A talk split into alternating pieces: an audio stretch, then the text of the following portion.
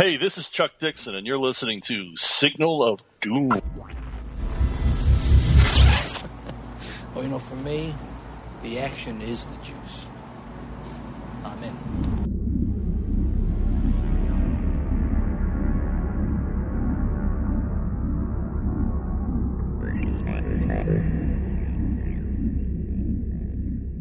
Hello and welcome to Signal of Doom. We've got a very special episode, a very special guest, David Zeb Cook, uh, from so much D and D fame, Elder Scrolls Online fame. Zeb, how are you? And welcome to the show. Well, I'm I'm doing well today. Thank you. and and I'm glad to be here. Well, that's fantastic, and it's hands across the ocean again for Signal of Doom. We're, we're, we're beaming in from Sydney, Australia. Where are you based, Zeb? Uh, I'm in uh, Tacoma, which is just south of Seattle on the west coast. Oh, lovely. Yeah, lovely. Um, well, firstly, Zeb, we've got, I, I want to mention, we've got obviously my own inane, silly questions, and we've got people have come in from like Reddit and uh, Elder Scrolls Online group, and all sorts of all sorts of people have asked questions. So we'll jump into it. Um, now, the first thing I want to mention is just yesterday we had, I'm sure you're familiar with the name Ed Greenwood on the show. Um, Oh yeah. yeah, yeah, uh, such a nice guy. And um, we were chatting back and forth, and obviously, I know the two of you, you know, you were working at TSR for a long, long time, which we're going to get into. But he mentioned to, to me, he said you had a reputation at TSR that you were extremely valuable amongst the designers because they would present things, and you would often say, That won't work, and I will tell you why. Is that true? Uh, yeah, I did have kind of that reputation. I wasn't trying to be mean or anything. I was just kind of, I, my way of looking at stuff is when somebody kind of goes over. First thing I do is I try and figure out, well, how is this going to break? Yeah, yeah. And So you And, could sort of see know- the flaws. so yeah, that was kind of how I got that reputation. Did that ever rub any designers, the other designers or game developers, the wrong way? Did you ever? Was there ever any sort of little, little, little office infighting about that? Or Well, there were people who at times would disagree, um, and you know, I wasn't always right either. yeah, I love it. So, um, you started uh, at TSR. Am I right in the late seventies? Is that correct? Yeah, I started at TSR in '79, Wow, very late '70s. right, and and you went all the way through into the mid nineties, correct? Uh, I think I left in '94. Wow, so that's a long run at TSR. That really is. That's covering a few ups and downs, isn't it? Really, that's uh, Uh, yeah, all but the last really big one. So um, Yeah, yeah. yeah, okay. Um, now I want to um, get straight into. Obviously, one of the key things for me was in. I, I got into it in the mid '80s, and one of the first books I picked up that wasn't a player's handbook or um, you know the DM's guide was the Oriental Adventures, which I know you, your name wasn't on the cover, but you wrote this, didn't you, Zeb? The Orient, the original Oriental Adventures. Yes, yes, I did. Oh well, um, it was it was fan like honestly, Zeb, it was fantastic for a young guy just getting into it. I had an interest, and I mean a very sort of vague interest in samurais and stuff. I didn't even really understand it, and then I, I read this book that you put out, and take us through the conception of it. Um, it must have was it was it a really big job to do Oriental Adventures because it was new classes and all sorts of things. Yeah, well, it, it was it was a big job and an, also a kind of a mad rush too, Mm-hmm. because yeah, um, the the reason being that originally it was going to be done by somebody else, and I was supposed to be I was going to be providing kind of internal assist and this sort of thing. Right.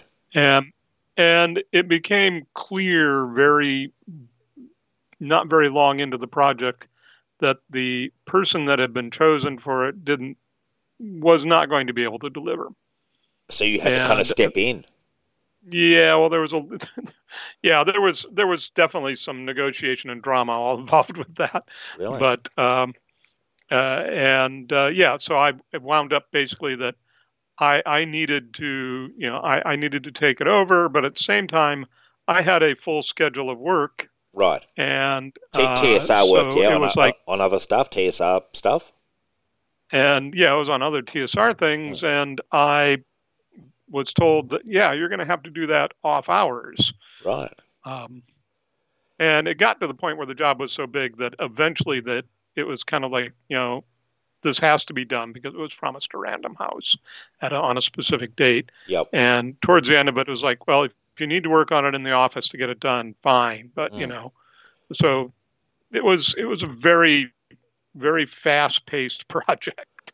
Really, and yet it's so like I, I reviewed it. Um, you know, coming into this interview, I went back and looked at it for the first time in say twenty years. You know, and I'm like, I'm amazed because you had to bring in. Well, obviously, back in those days, the original D and D, it was kind of more Western medieval. Would you say? Like, you know, it was so the Eastern stuff. It it kind of wasn't in the original game, and you kind of had to bring in. I'm looking at things, um, the stuff I haven't thought of in, in decades, like the Kensei, the Swordmaster. Uh, you also redid the monk class, um, which I know was always a big thing in original D and D. Like monks were sort of considered overpowerful, but you kind of redid that in the Oriental Adventures, didn't you? Yeah, well, I, I never I never liked an original D and D because yeah, they were overpowerful and they were like, like you said, it was a very Western kind Yeah. of themed fantasy, and and they just didn't fit in. And it's not I had anything against you know like oh Asian monks or so, Sure. but it was a such a kind of a rip off of uh, Kung Fu the TV series, yeah.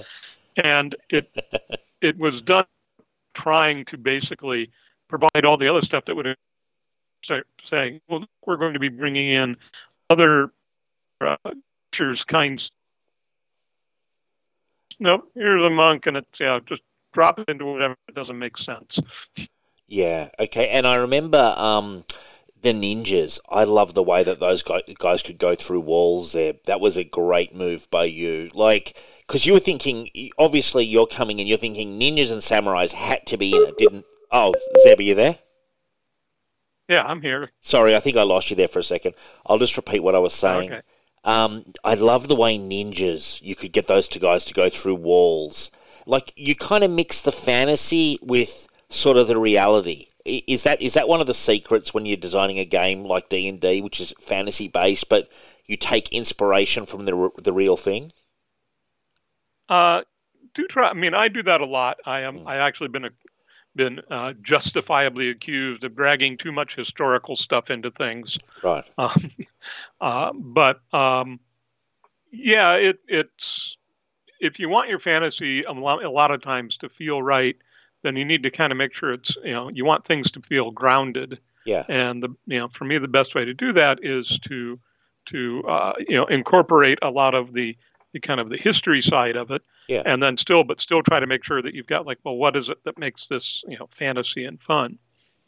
Yeah. Well, uh, Um, speaking of that A lot of times it works well. Sometimes I go overboard. Well, man, I tell you what, Oriental Adventures had on on top of everything else, it had one of the all time great covers. I, you know, I'm sure you've seen the guy with the sword, and then he's got the weird beast that he's on. Like it's it's like it's not a horse, but it's like a horse, except it's more like a cat. You, you know, it's a fantastical creature, but then it's kind of a ninja and samurai. So you're juxtaposing kind of like real life things like ninjas and samurais with the fantastical. I always felt it was a really good sell into the product. Um, I'm not sure who did the artwork on that, um, but it was it was a great piece of artwork. Do you remember it? Oh yeah, yes. I, I'm, I'm trying to remember. I think that was an Easley piece. Yeah, it was beautiful, not- man. It was beautiful. Yeah. Um, now I remember when I was playing, uh, and and sorry, my apologies to the audience. I played a samurai, but I played a samurai who'd washed ashore in the normal Western realms because I could never get anyone to DM a game for me in the Oriental at the time. Um, was I and I, I remember in the book. Uh, I remember this from back in the eighties that you had a line in there that if the Western people went over to the Oriental Adventure side, they wouldn't have the same honor system. They would always be considered outsiders. Was that that was interesting to me, and as a young kid, that struck me, because that was that was for people who had you know, let's say they had a game in Shadowdale, and they go all the way to uh, Kara-Tur and the west, the eastern side. Was that important to you to kind of you had that honor system kind of thing that the the, the Oriental Adventures people had? And if the people from the West came in, there was kind of like a bit of a clash, wasn't there? Yeah, I mean, well, that that was kind of a little bit of me be trying to be trying to um, both be a little historic and also kind of reflect the the cultural differences, Mm. uh, because you know a lot of a lot of accounts and stuff that you read from like uh, you know Western Mm. explorers or travelers who first show up in Asian countries and Mm. stuff is that yeah the the difficulty of fitting in and kind of understanding you know Yeah. their role and of also getting you know people to you know accept them as I won't you know I won't say that they won't accept them as equals, but they won't necessarily accept them as they'll always view them as foreigners. And, Sure, And yeah. so Yeah. and so you know wanted to try and kind of make sure that that was feeling kind of remained that you just didn't have some guy come in oh yeah and i'm going to do this and then you know i'm i'm this uh fighter from god knows where and i'll just fit in i'll just blend in perfectly I always remembered as well because you were saying plate armor and stuff would basically rust, due, I guess, due to the humidity and stuff. And it was more the the samurai uh, style armor, which people were sporting if they were based over there. I, I always thought it was, I thought it was great.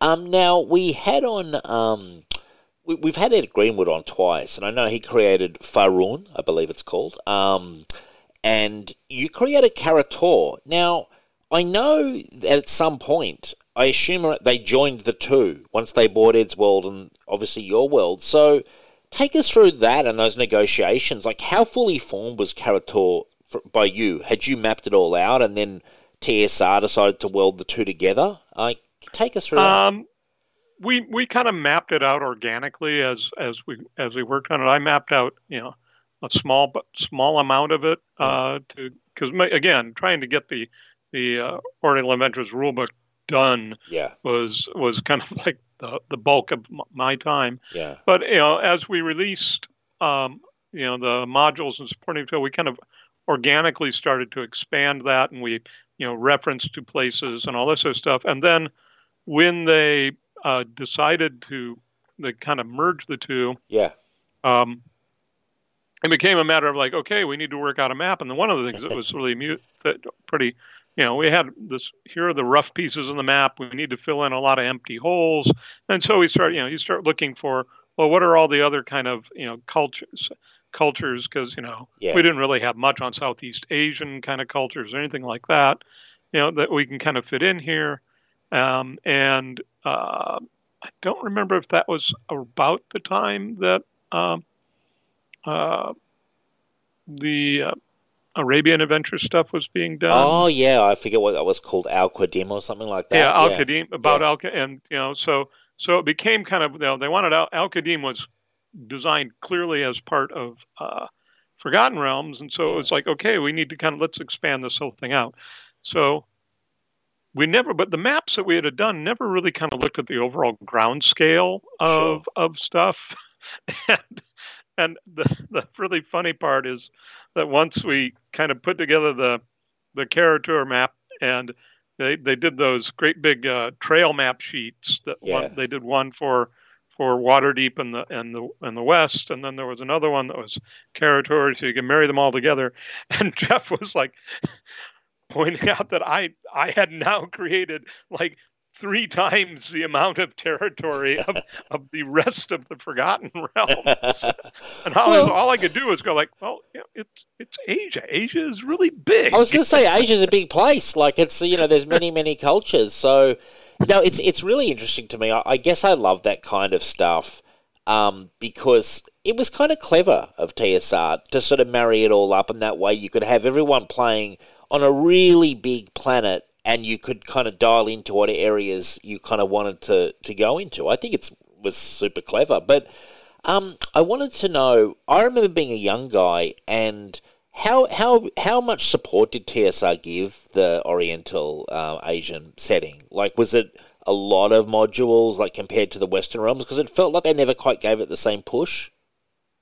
No, it, it never got the same push, and I'm not. That's that's reflective of basically we we knew pretty much that kind of thing would happen that western westernized fantasy was really always going to be the stronger sell Sure. Yeah. um, and uh, so they they gave it they gave it a they, they gave it a reasonable push. Mm. They uh, I can't remember exactly how many modules they did, um, but you know they they were business. They looked at the Yeah, sales on the yeah. modules, that Yeah. sort of stuff, and they would go like, oh, yeah, we need to like you know we need to kind of focus our attention on on the things that are actually going to like you know sell the volumes that they they they wanted.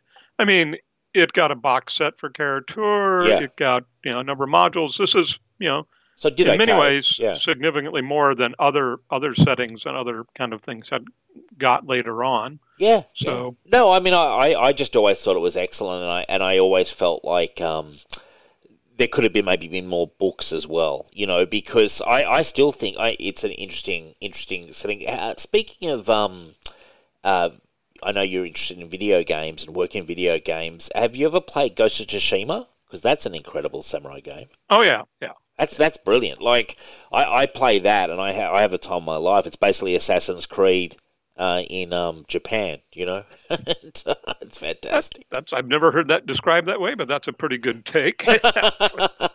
now I know um, we're, we're we're flashing forward because back this is obviously back in the eighties. You did all this, and I was a young kid, and I was just loving it. Um, modern day, I know that there's been kind of a mild PC backlash, um, kind of against Oriental Adventures. Did you get any of that backlash at the time back then? Like, you know, you know how there's kind of I don't even know the word to describe it, but people seem some people seem to take offense might not be, might not be the right word, but there's a little bit of a PC undercurrent. Have you did you capture any of that at the time, or was there none of it? no, we didn't we didn't really we didn't really get that at the time. Yeah. Um, I mean, frankly, uh, times have changed, and Sure, with sure, that yeah. comes changes in attitudes and things. Sure. we we did actually I did actually try to uh, uh, spend uh, get get um, we had oh, I think we had a a uh, group of uh, Japanese role players Cool. who who were able to give some give some advice and kind of review some of the manuscript stuff uh, and uh, um, but So, yeah, you tried. it was it was yeah. hard. It was hard. Yeah. It was you know it was not easy to get a lot of uh, Mm. you know a lot of eyes on it. Like again, like I said, the time frame was so short. You're punching It it. was, it can, was a you- challenge. You're punching it out against a deadline, and I look. I think you did a fantastic job, and I think a lot of people uh, would thank you because you kind of like you know a lot of young people were interested in samurais and ninjas. You know what I mean? Like that's all we knew, and and at least it opened our eyes to the wider world. You know, uh, so I, I, I owe you a debt of thanks for that because I always thought it was fantastic. There was a funny conversation with a friend of mine recently. We were playing a little bit of D and D, uh, and I was saying, "Oh, we should go and do the Oriental Adventures," and he was like outraged, and I'm like, "Why are you so outraged?" Oh, because I thought he was going to stop me being a samurai.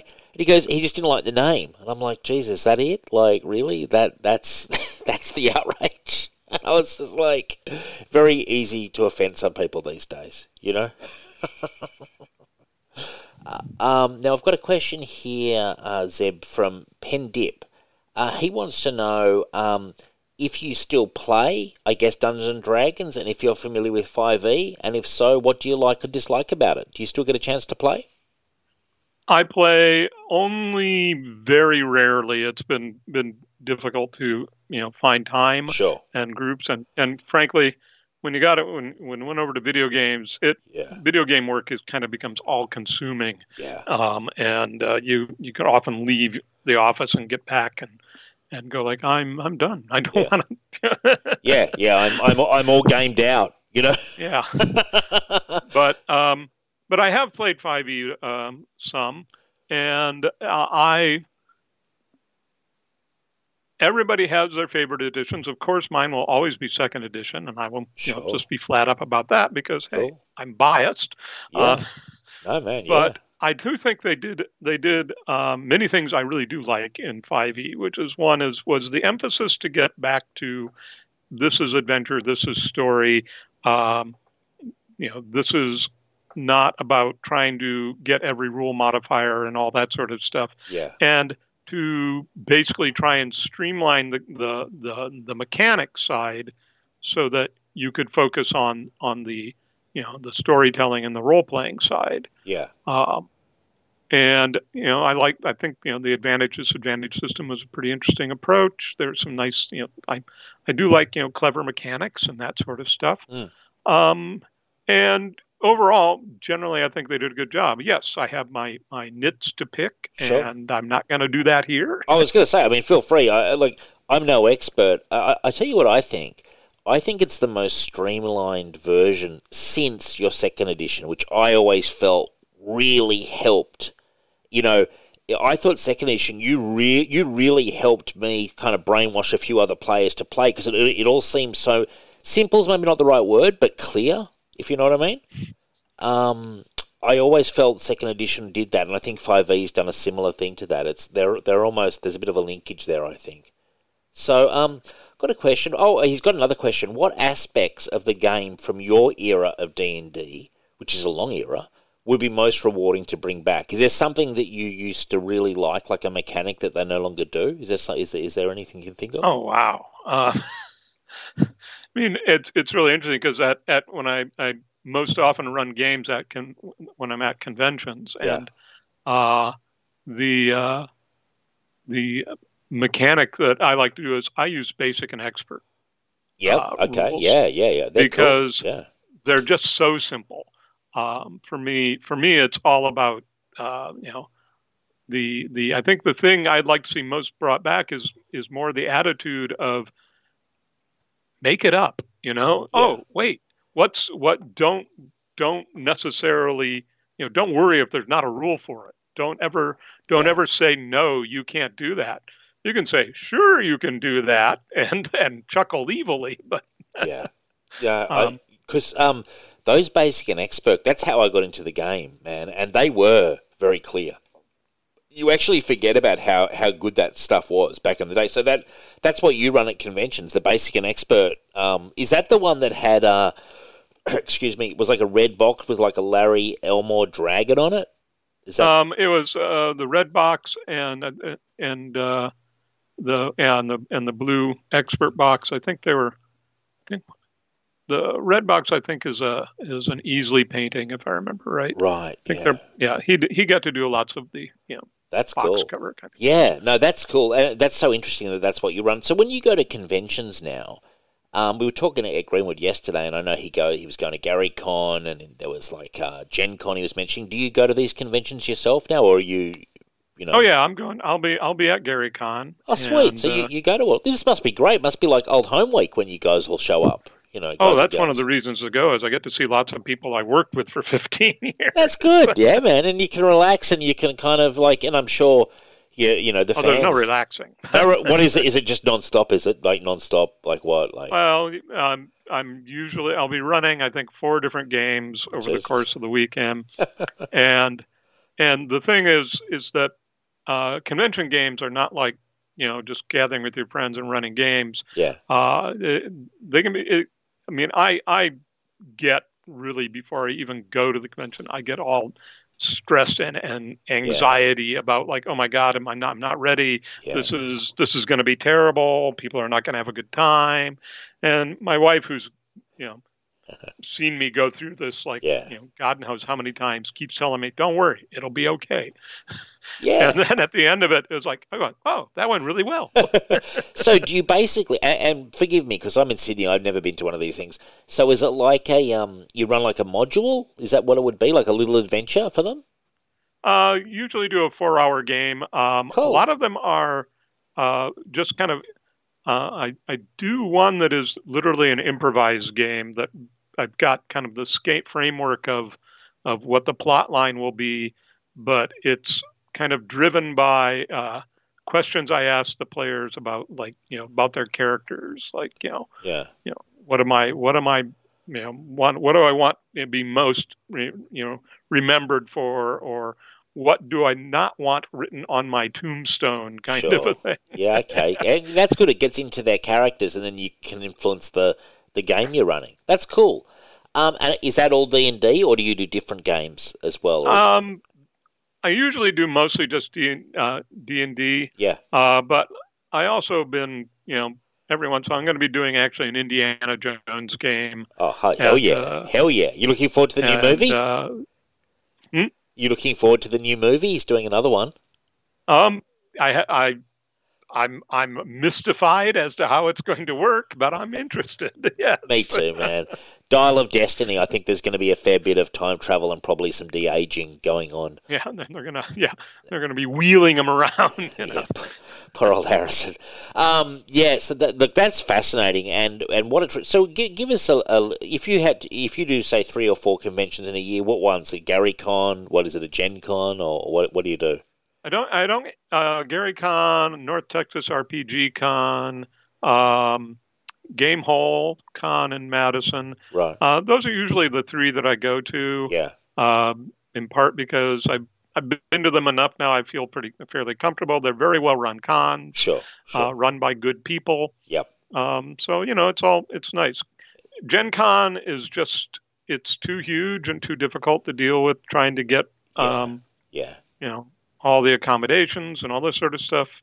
That it's yeah, it's just never never quite worked out.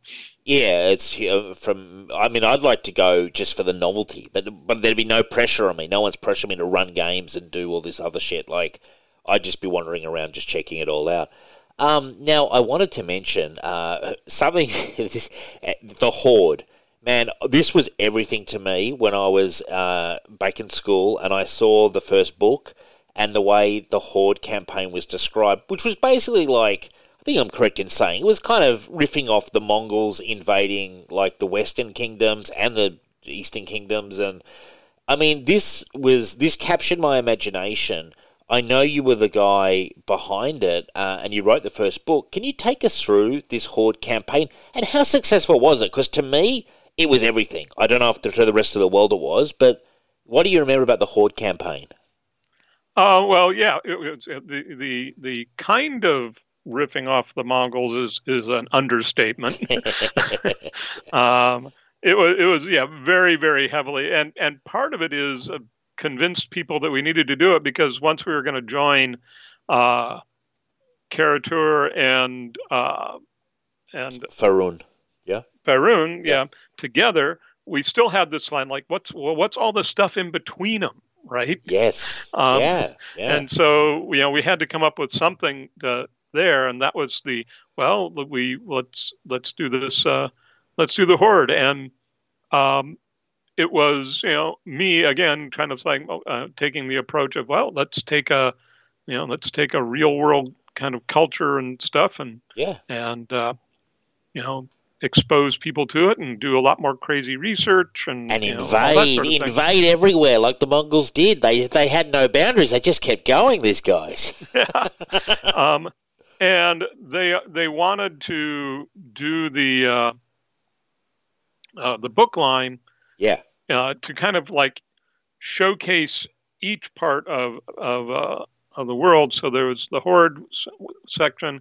Then there was a second book that was done by Troy Denning that was uh, based in Kara-Tur. Yes. And then the third book, away from the kind of basic Western fantasy, Really. the the the more the the more the sales go down. We we did uh, Right. Maztica. We did a, basically a new a new world box set, all Yeah. that sort of stuff, and you know they were all very you know they're all very interesting and they've got lots of cool stuff. Yeah. But you know for vast numbers of players, they're not you know the standard kind of European fantasy setting, Sure. and so they're they're novelty settings.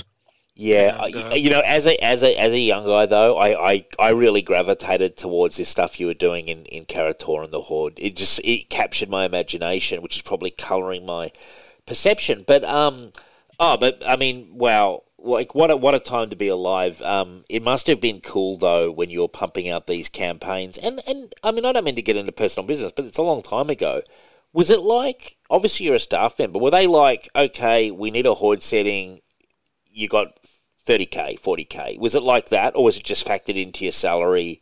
Like, how was there a whole royalty scheme? No, no, we were all? we were salary. We we we basically, you know, we Right. worked eight hour days and Um, That was just your you know, job. a kind year and a half or Yeah. so before we would sit down you know every year we would sit down and figure out like well here's here's my ideas i want to pitch that will be done like in the next year and a half or so Yeah. um, and they would they would look at, it you know basically like okay we got to have x number of modules out we need to do this we need to do these kinds of things and there would be a lot of like you know arguing analyzing horse trading this sort of stuff to Yeah.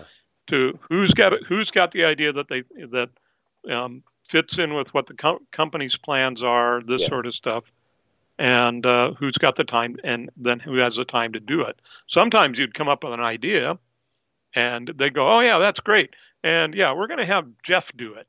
Yeah, yeah, well, yeah, that's what I'm thinking. So sometimes you're pitching something, but then you don't get to follow through on it um, because someone else is doing it. So do, do, when you, a- and I mean, I know nothing about the business side, so you know, I'm an idiot. Just, just humor me. Um, when the Horde goes out, or the first book, I think it was called Horse Lords, because I've just read it. Yeah, Um, again, um, w- was there royalties for this kind of stuff? Like, do you collect royalties from the So- books? So it was it was books were different because Mm. they were not. The book department was separate from the game design department. Right. So you would you would negotiate with them. You would pitch you would pitch books ideas to them and negotiate with them kind of separately. And that was again kind of like okay, you got to do that, you know, at home. You know, Oh, You right. oh, you you got to do that in your own time, kind of thing. you got to do that on your own time, right? And for that, then you got um, you got kind of royalties because uh, these were um, shared. Since this is all shared world stuff, it was uh, it's Yeah. basically work done to spec, and uh, so technic so TSR held all the copyrights. Yeah. They were not creator. They were not creator uh, controlled No. um, and uh, but basically uh, paid out uh, something something that more or less followed kind of a royalty kind of a, Okay. a schedule based on the number sold. Um, but yeah, you know, if, if the book went out of print, it was their book. You didn't get it; didn't revert to. to Oh, right. So these you days, you're not still picking up royalties from like the Audible sales on this stuff or anything like that. or- um, I, well, those I think I get twelve dollars every now and then. right. Yeah. yeah. Wow. it's great. I can buy a cup of coffee. I'm glad I wrote Horse Lords. um, yeah, no, that's that's so interesting. Um, now, I had a question here from Kevin G. Way. Now, you forgive me, I'm not sure what the question is. I'd like to know actually what the Oracle of Fa Zuk Hum was. Um, they left it vague enough to be a person, place, or artifact, but never explicitly stated its true nature. And he's got interpretation that's from something from Lovecraft. Do you remember this oracle of Fa Zakhum? Does it ring any bells for you at all? There's there's dead silence in my head. yeah, I, I think it's going to remain a mystery for Kevin. I'm like, I, I think I think that uh, what did you say it was? His name was Kevin who put the question in. Kevin, yeah. Um, he is he is more than welcome to work out whatever answer works for his game. yeah, that's it, man. Yeah, it's uh, yeah, I, and I'm hopeless. I've got no idea what he's even talking about. Um, now, I just wanted to mention this, and, and still on the horde. Um, when I was in school, I remember I saw a picture, and it was Mongols fighting um, Crusader Knights. I want to say it was in Poland, at least my memory. And you know when a picture can fire an imagination? I was like, this. It was like the Crusader Knights of the time, which we all know, like the you know the Templars and all those kind of guys, uh, versus Mongols, and I was just like, this really happened in real life. And, and I never realized that because have you noticed that the Mongols invading like Poland and Russia isn't never that covered as much as the normal Crusader stuff, like you know in the Jerusalem and stuff like that. Oh yeah, oh yeah. That's the one of the great things is again, it's one of the reasons why I like to go to history for stuff because when you start looking at stuff, history is weirder than people realize. yes, and we, we, we focus in on some things with a laser focus, and other stuff. I- think it leaves it open for writers and, and, and you know creators to work with because it's almost like not as well known. In you know, we know the Crusades, the ins and outs of the actual Crusades pretty well. You know, like King Yeah. Richard and this and that. But I, I don't know, just the idea of these Crusader knights fighting Mongols, and the Mongols beat them as well in this massive battle in Poland. And I was like, wow, eh, these Mongols, they weren't messing around. You know? Yeah, if all if I if I'd tried really hard, I would have had Polish winged hussars and stuff. You know. That would have been great. Um, Now, I, I remember when I was, we're, we're almost finished with my Horde uh, stuff, but when I was go, leafing, I leafed back through the um, Horde campaign setting before this interview, and the lead guy, the Genghis Khan guy, I forget what his real name was in the in the things, but the lead Khan, he was, uh, I checked his stats, because I like to go to the stats, a level 17 fighter, so yeah, high level, lawful evil, over 100 hit points. Now, I have a, de- like, this is more of a D&D question. The debate about alignments, because the older I get, the less necessary I personally think they are. Be- but what do you think? And what made him lawful evil? Because was he evil? He just wanted to conquer, like Genghis Khan. Is that evil? Well, it's you know all. now you're getting into the argument about about relativism and, and, and morals, um, but uh, yeah, we had to give them an alignment because the system existed, and Yeah. so you know therefore, and and lawful evil makes the most sense because you, you know the horde is one of the points of kind of of it was that these guys are actually really really organized. They are, you know, they're, not just a bunch of you know raving barbarians. They Yeah. had this whole structure that made all of this possible, and so you know they, and uh, the evil part becomes is you know one can argue that you know you know like you know modern day Mongols aren't necessarily evil. It's just the the who wins the battles gets to kind of write the history or whatever. Um, but uh, that it's there. I think it's a little bit more of the the uh, the the ends justify the means kind of an approach. No, I get that, it. You know? I get it. Yeah, I Yeah. get it, man. It- It's interesting. Like that. That. uh, No, I totally understand why he's lawful evil. I'm only kidding. I get it. But uh, I'm also like, there is that point where if you wanted to get real about it, like a lot of leaders would technically probably be lawful evil because it's always about advancing their own cause. And you know, at the end, like the the ends always justify the means. It feels like for most sort of like of the the big, big, big, you know, world leaders and stuff like that. Like it's interesting. They might say. Oh yeah, I mean thing, they're yeah. they're they're we have plenty of examples in history of you know leaders who were actually yeah that guy was evil and there's really not much to argue. Oh yeah, no, there. you, and you've no, you've got some. well, You've got look, obviously you've got some where it's like evil, like Hitler, evil. There's no, but other times it's it's more subtle. You know what I mean? And you're like, yeah, okay, I get it. But a question I had, and this is kind, this is the last question that I'll subject you to about the horde. But um, in I want to say Shou Lung, which was like obviously you riffing off China. Um, when they break through the Dragon Wall and you know cause a lot of havoc, they eventually get turned around. Now, my question to you was, um, did you or anyone at TSR argue that they should have actually been more successful there? Because obviously the Mongols did, I believe, conquer China, or at least a large chunk of it. Or was it always you have to have the pieces back in the box at the end of the game? That was my question. Uh, part of it was yeah, you need the PCs back in the box at the end. Every- Basically, um, we could we could go do disastrous things on and uh, on a temporary basis or on the borders, Mm. but um, and especially and this is especially true for Faerûn. You know, when the Mongols go charging over into Faerûn, when the, the Yeah. horde goes charging into Faerûn over there, that eventually they get beaten, they go away, right?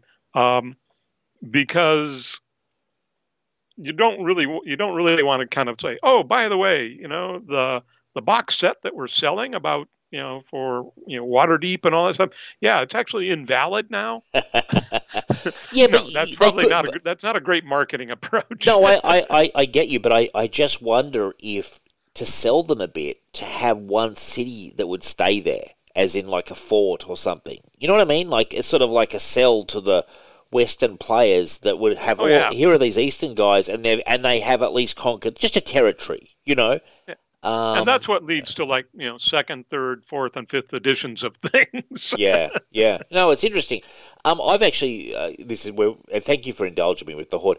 Um, do you remember? I was going through the horde um thing, and I, there was a city mentioned called Solon, the city ruled by a leech, uh, or leech, however you pronounce that name. And um, the cha- That's that's a book Uh, in itself. Do you, does that ring any bells for you? Were you a It sounds like something I'd come up with. Yeah. yeah. That's that's nasty, isn't it? Like a city ruled by one of those guys. And there's a few Yeah, of them. and, and yeah. this is just one of those things that kind of gets thrown in there. It's like, hey, this is a really cool idea, and Yeah. uh, and you don't have to explain it much because it sounds really awful. Um, but it would have been fun to go back and like actually, you know, work that out completely because Yeah. it would it would have been bad.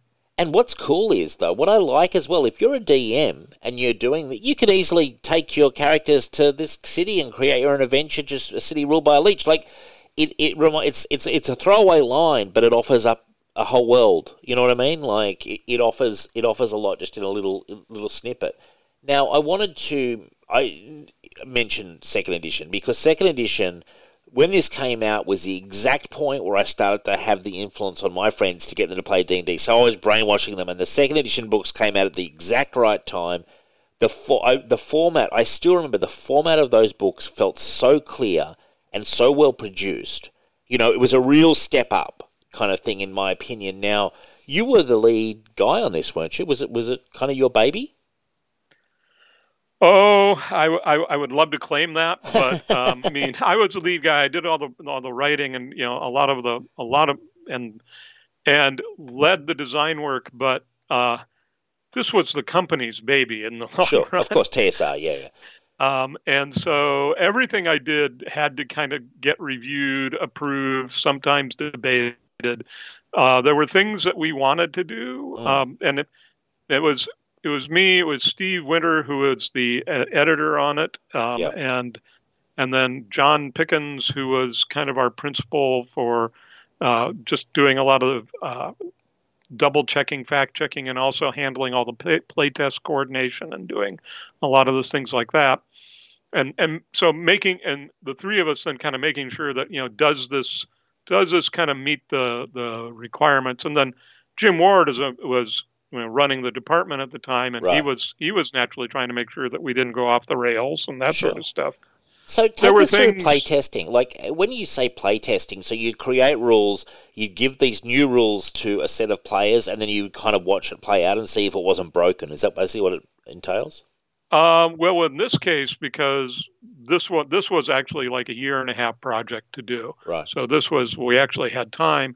John had uh, basically coordinated with a lot of uh, uh, outside groups uh, all across the country um, to to uh, basically run playtest sessions with their own with their own um, you know with their own players and stuff Yeah. and we would we would send them off uh, you know drops of material like oh here here are the revised character here's the revised character classes or something like that Yeah. as it became available he would create questionnaires for them make sure they got the material you know badger them until they made until their contact people sent back you know responses and then he would compile all of that data and all that sort of stuff and give us kind of the the okay this is you know did this work? What was the reaction? What were were there what were there were there any good suggestions out of it? Yeah. um you know this sort of thing. Um so a lot of it was uh, it was it was a you know there were probably a hundred different groups I think if I remember right So that and that's a lot of feedback to get as well, like to compile and that- collate. And that's why he was Yeah. doing it kind of full time Yeah, yeah, it, super interesting. Like one thing I do recall, I mean, it, dude, it's been thirty something years, uh, God knows how long. But what I remember was just how nice the books looked when they got printed. I really felt like I was playing a very cleaned up, you know, game. That's how it felt, and it was very that would easy. make Steve very happy Well, you know, he should be happy because it was very easy for me to, to get people to play when those books came out. Because before that, I mean, it was those old books were awesome, but like that you felt like you're opening up a, a musty tomb. You know what I mean? Like there was a lot of rules um, in the old stuff that was tucked away. Now I, I've got a it's a joke question, um, Zeb, so don't take offence. Uh, why did assassins have to go? Because unfortunately, I had an assassin who had to go. Um, that was a character. Now I know they came back at some point in D and D because I again played an assassin twenty years later. But what made assassins have to go in the second edition? Was that an obvious? Ah, that that was me. Yeah. Um, I I have strong opinions about the assassin class as it was done. Sure. Uh, two, which came boils down to two things. One is that of all of the classes out there, they were, you know, even more so than the thief, they were often the stick of dynamite that destroyed uh, player harmony, player gr- groups. Right. Yeah. You know, the kid, the, the you know the, guy who had the assassin could be a young kid, could be an old person, Yeah. could be anyone.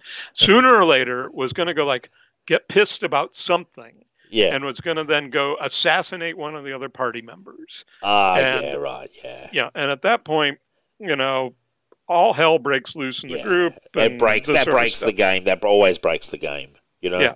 Yeah. So But- there was that yeah. problem. Okay. So that's one problem. Yeah. the other problem is is that the mechanics for the assassin just you know look i've got you know we're so badly explained and la- or or something you know you get you had a chart that had percentage chances Yes. lev- versus level and so Yes. players would just look at that and go like oh look i'll go up to this guy and i'll assassinate him let me roll my percentile dice Yep. and and it's like wait a minute yeah. you don't that's not what an assassination is yeah, there was. It was a very sort of. It look, I played it, but I played it a long, long time ago. But I remember that percentage chance, and yeah, you were like, "Well, I'm just going to try and kill him. I'm going to roll." You know, forget about hit points. It's on. You know. Yeah, it was it was just a die roll for instant instant kill. Yeah. Um, Yeah. and really, yeah, I think one of the in an article that we did on it when I did the article that kind of explained some of the changes we were looking Sure. at, and uh, the explaining why why the assassin would be removed is is being an assassin for my for me is more a mindset and also a role playing adventure. It is the oh, I'm a mage. If I were a mage, how would I assassinate somebody? And then you go off and you plot and you scheme, Yep. and then you go do it. Yep. Right.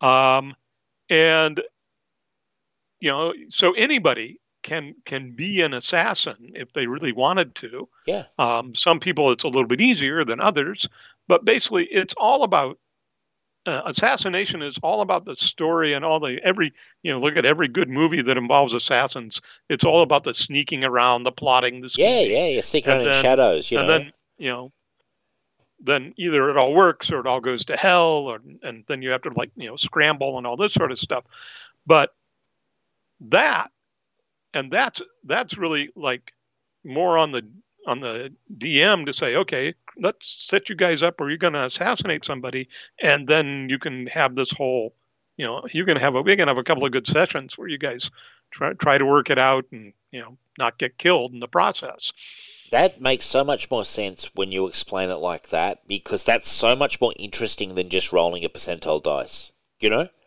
Um, Yeah. Yeah. No, I, I, I, I totally. I, I, I was kidding when I asked the question, but you've answered it really well.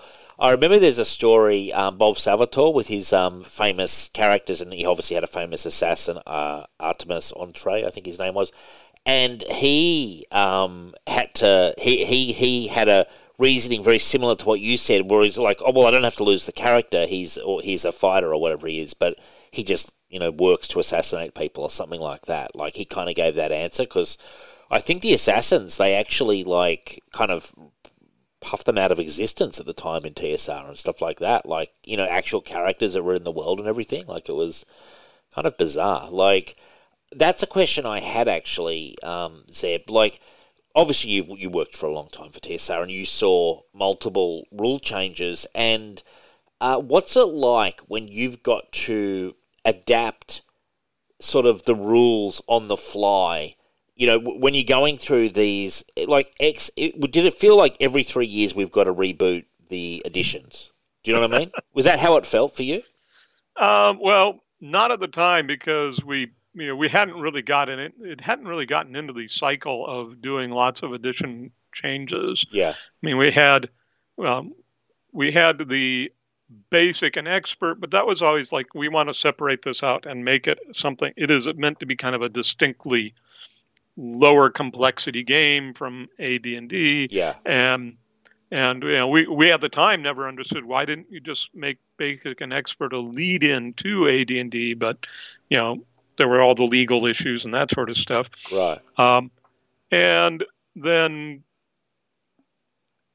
first edition just kind of evolved into second edition. Back when we started working on second edition, one of the goals wasn't to like, oh, we're going to change everything. We we um, uh, actually tried. We had to actually restricted a bunch of the changes we're going to make because it was going to make the game too different in some way in Yeah. just mechanics. Um, and uh, so our uh, salespeople didn't want us to do that because they said they pointed out, you know, we we we sell still sell a lot of first edition product, Yeah. and so this needs to be com- you know have be have com- be compatible, um, kind of a thing. Because they had those hardbacks, like back in the eighties. There was a lot Oh, of, yeah. you know, Yeah, yeah, they the were, they were they were nice. Those books, like I, I picked up a lot of those books, and then, but it must have been like, you know, you, you- when you launched it, were, were you, was it ten? Was it like an opening weekend for a for a for a movie? Were you just fingers crossed, Jesus Christ, I hope the players don't reject this second edition? You know? Um, a little bit, but I but we had we had done a lot of play testing, and Right. we had also you know, we had gone out to conventions and you know met and talked with people. Yeah. And really, one of the big points we would always make is a lot of what we were doing in second edition was just basically kind of codifying a lot of the house rules that people already did. Yeah. There were a lot of things that people like, kind of like, oh yeah, oh yeah, you're doing that. Yeah, we do something like that, or oh, I'm, or it'd be, oh, thank goodness, now you've clarified that so that you know we don't have to argue endlessly about it. That sort Yeah. of thing. Yeah, because that's Um, true. Actually, D and D. That's that's right. Actually, like it, people in, in that span between from the seventies to the late eighties. God, there would have been a lot of people running their own versions. You know. Oh yeah, there was a there were a lot of house rules on stuff, and you know a lot of them were good house rules, and so Yeah, and you could kind of take some of that stuff. No, uh, that's interesting. Now, this might seem ridiculous now, but as a kid in the mid '80s, the name Gary Gygax it was kind of mythic to me. He was kind of like the Stan Lee of D and D. What was he like, and what was your relationship with Gary like? Like you worked there a long time. Well, let's see. Uh, my re- I will, I will start up by saying Gary hired me. Yes. Yeah. Well, that's good. He gave you a start. So, you know, that was that kind of colors my perception right there. sure. Of course. Um, Gary was Gary was uh, he was he was creative. He was um, you know he was interesting. He was a charismatic, really engaging guy, um, and you know really he re- and who really uh, liked games and liked people. Yeah. Um, and at the same time, he was not the always he was not always the most savviest businessman. He was he was a gamer who Yeah. basically got very you know got stumbled on kind of the magic formula Yeah. um, and uh, did very you know did very well by it. But at the same time, he was not a a a kind of corporate business. You know, he didn't have any didn't have any actual um, you know professional business training or anything or Sure. stuff like that. In fact,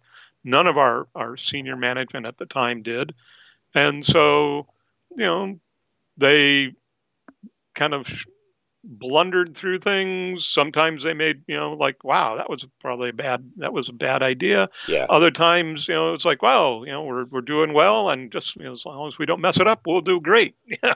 Sure, Um, sure. Yeah, and, and were you sad? Obviously, we don't need to go into the inner depths because I don't know them. But when he got, he kind of got ousted in the mid '80s. Were you sad to see him go? Like, um, or did you have a different view and felt like he he kind of played his best game and he was he was done? Um, well, it was a yes or no question, kind of yes and no answer. I mean, basically, as a uh, sad to see him go, yes, because like I said, he was really charismatic. He was a good. He was, you know, you know, and and this sort of stuff. And uh, at the same time, as designers, he we had we had a lot of designers. We all wanted to do stuff, and one of the one of the issues that had arisen is that Gary was very very kind of tried to keep very tight control, especially on places like, like this is kind of like why Greyhawk never got the the amount of attention that we ultimately did with um, Forgotten Realms. Yeah, is that uh, nothing could be done or set or in Greyhawk without you know like his his explicit approval and review and all this sort of stuff. Right. But he was a really busy guy, and he Yeah. didn't have time to review and approve all these things. And so yeah. you know we wound up creating all these modules that we just kind of they just kind of existed in generic nowhere. yeah. Um, and that was actually one of the uh, um, impetuses for Jeff to kind of pitch the whole Forgotten Realms idea is that we need a place to, to actually set all of these stories. I totally agree. these- I think it was brilliant, you know, like, Um, yeah. But that and- ties into Gary kind of wanting to keep complete control of his Greyhawk setting.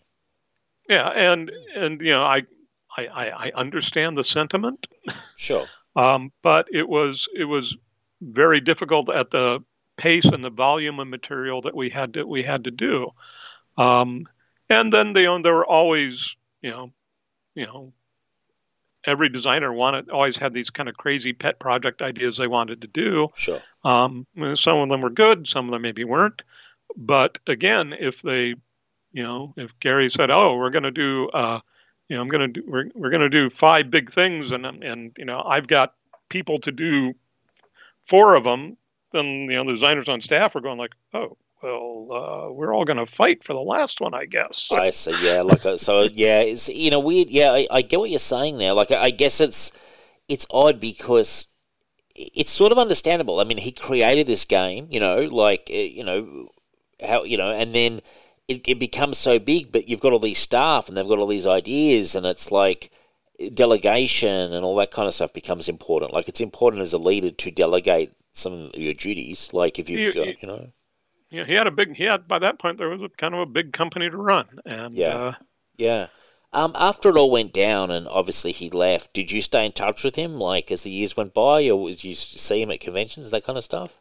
Oh yeah, yeah. We Yeah. I I um we we were we were um because I was kind of all through most of it. I was um, you know employee and he was employer. It was, it was Sure. never like a like oh yeah we're gonna go.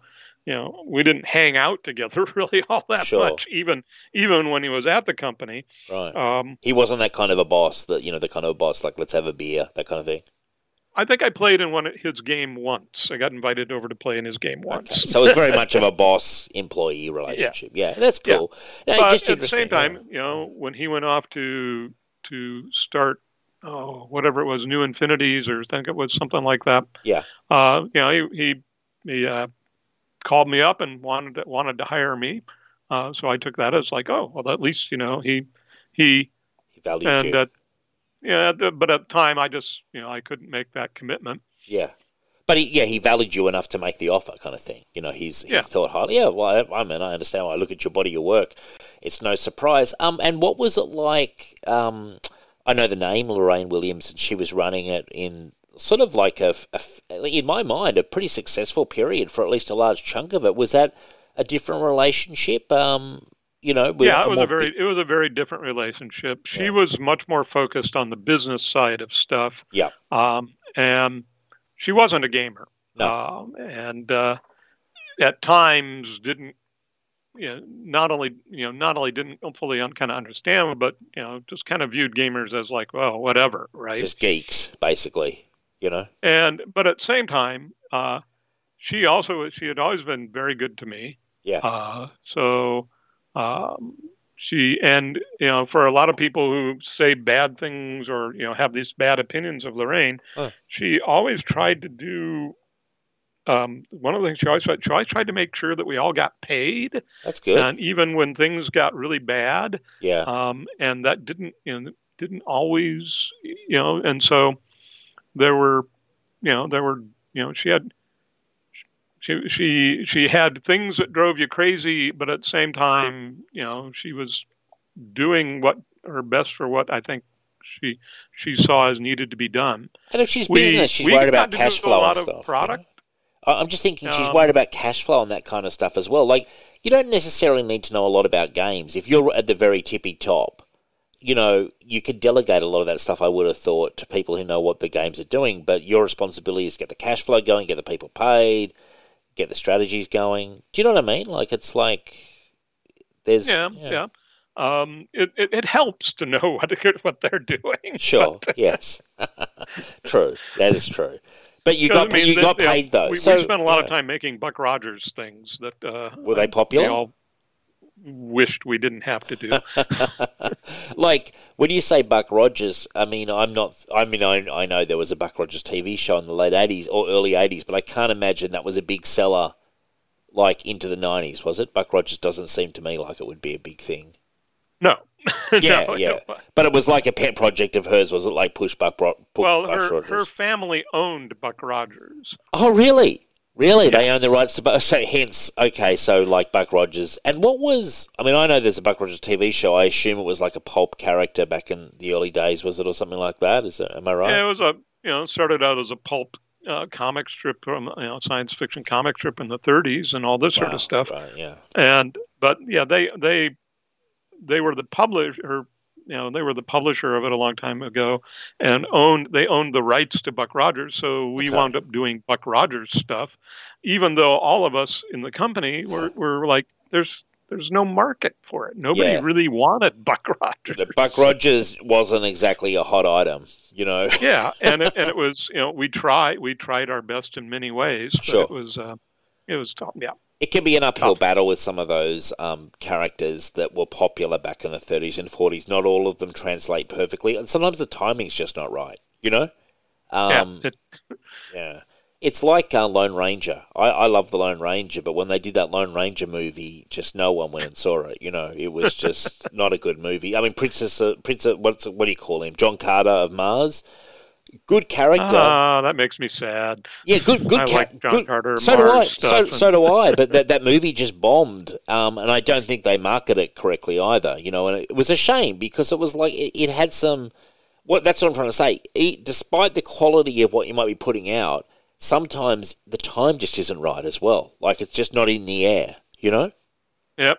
And uh, that's one of the challenges. Now, um, uh, I had a question here. Um, so obviously Ga- Gary left. Now Harper asks, "I have mad respect for Zeb for creating Planescape and give depth the trippy cosmic side of D and D.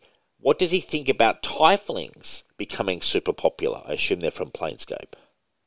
I mean, the Tieflings becoming popular. Tieflings, yeah, Yeah, I'm. I'm. Well, I'm very pleased by it uh, Yeah. because you know it's always nice to see something that you create. Like, wow, people really liked that. Uh, it. It's. Um, and uh, I do think that I'm, my one of my minor quibbles with fifth edition is that they standardized the tiefling so that they all look alike. You know, right. and and and which was kind of not the point of them in some ways is that they were these they they, they were always supposed to be kind of like this you know mixture kind of a thing that you never you know they look. they I'm looking at that- pictures. They're demonic. They look demonic. Is that what they are? oh yeah well they all had some demonic blood in them Cool. but an, but uh each one would be you know you as a player could kind of define yes. you know how that manifested you know how did that physically you know mark you um, and now they all have horns you know Every picture I'm looking at here of tieflings, which I must admit I've never really known existed, they've all got horns. Every single one of them's got a horn. But you're saying that some in your imagination and how you pitched originally, that the the manifestation could be different. Yeah. Yeah, the manifest, you know, the manifestation could vary. Uh, you know, you might, might have horns. You might just, you know, you might have, you know, skin that's kind of like powdery ash or whatever. Cool. I don't know, whatever you wanted to make up that made made sense for you to help encourage, you know, to help you, you know, give your, you know, give your role playing some flair, as it were. Oh, But you know, horns were Yeah. definitely visually, uh, you know, made good pictures. uh, is there? Uh, you're obviously familiar with. There's going to be a new D and D movie coming out at the end of March. Um, Oh, yeah. Yeah. uh, Do you know much about it? Like, is there a tiefling in that? Because it, looks it's a good I, visual. um, yeah. trying not to pay too much attention to all the internet stuff about it because a um, a lot of it is just ranting Oh right. Yeah. Yeah. I'm not. Yeah. Sure. and um, and so I I'm will, looking forward to it. I'm looking forward to it, Well, man. I mean, Yeah. I'll go see it. I mean, I'd still remember the previous D and D movie that everybody thought was going to be, oh my god, and I was like, oh my god. Yeah, I remember that too, Zeb, unfortunately. Where they had the party with like three thieves, and I was like, why have we got so many thieves in one party? and uh, so willing to see how this goes, but boy, it's it's it's a tough thing to turn into a movie. Apparently. Yeah, and and yet. I, I look. I, I understand from the from the cheap seats. You know, it might sound this might sound a bit stupid, but I don't actually see D and D an adventure being that hard to turn into a movie. I, I'm surprised they have so many problems with it. Like, uh, I feel like you could take many uh, one of these little modules and, and, and turn them into a pretty decent picture. You know, um, it's it's it's it's actually harder than it looks. It's kind of like you know you know how you sit down with some guy who wants to tell you the the great story of what happened in his game the yeah, night you know sure. last week. Yeah. And the next thing you know, it's like I don't I don't know what's going on, or I don't really you know, or it's or or at worst it's like get me out of here. Oh yeah, no, dude, it would often be oh my god, this is a nightmare. Like you you kind of have to be there. But one thing I do think though, what you guys did a lot of is you you guys wrote a lot of modules that had a story. I'm just saying you get a you get a you get a screenwriter in there to adapt it from one of those user D and D guy to work with I just feel you could knock up a script. That's all I'm trying to say. You know, rather than I, I, I just think sometimes they go too complex. Another question I've got is a lot of D and D adaptation, movie, comics, they lean into the comedy heavily, and I sometimes question pull the comedy back a bit because it, do you feel the D and D adaptations have to be funny?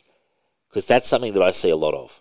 It's it, well, you see a lot of it. It's it's a lot easier uh, to be funny because then you can uh, you you don't have to. If you're serious, you have to get the play. You have to get the viewer to commit to the idea that oh, this all this is matters and this is serious, right? Yeah. And that means they've got they've got to really identify with those characters. Sure. About about that, and but the problem is they are you know a lot of your your average viewer is like oh look this is some fantasy guy in in in east Slaufdingia wherever the yeah. hell that is yeah. right and so there's this all of this backstory kind of stuff that you have to then kind of get them to actually care about yeah and and while at the same time not bringing your movie to a dead stop you know.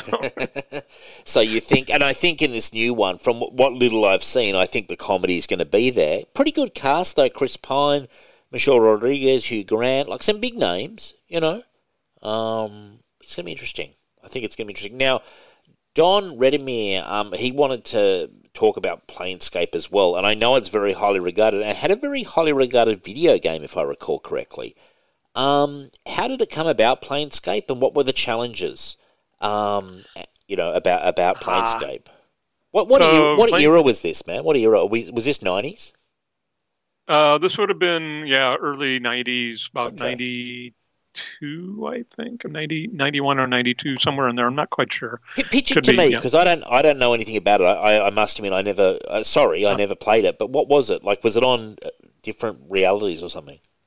Oh yeah, so Planescape was the we were, we were going through this phase where we had to create temp where, where they were putting out lots and lots of settings, and yes. uh, which ultimately proved not to be the greatest idea.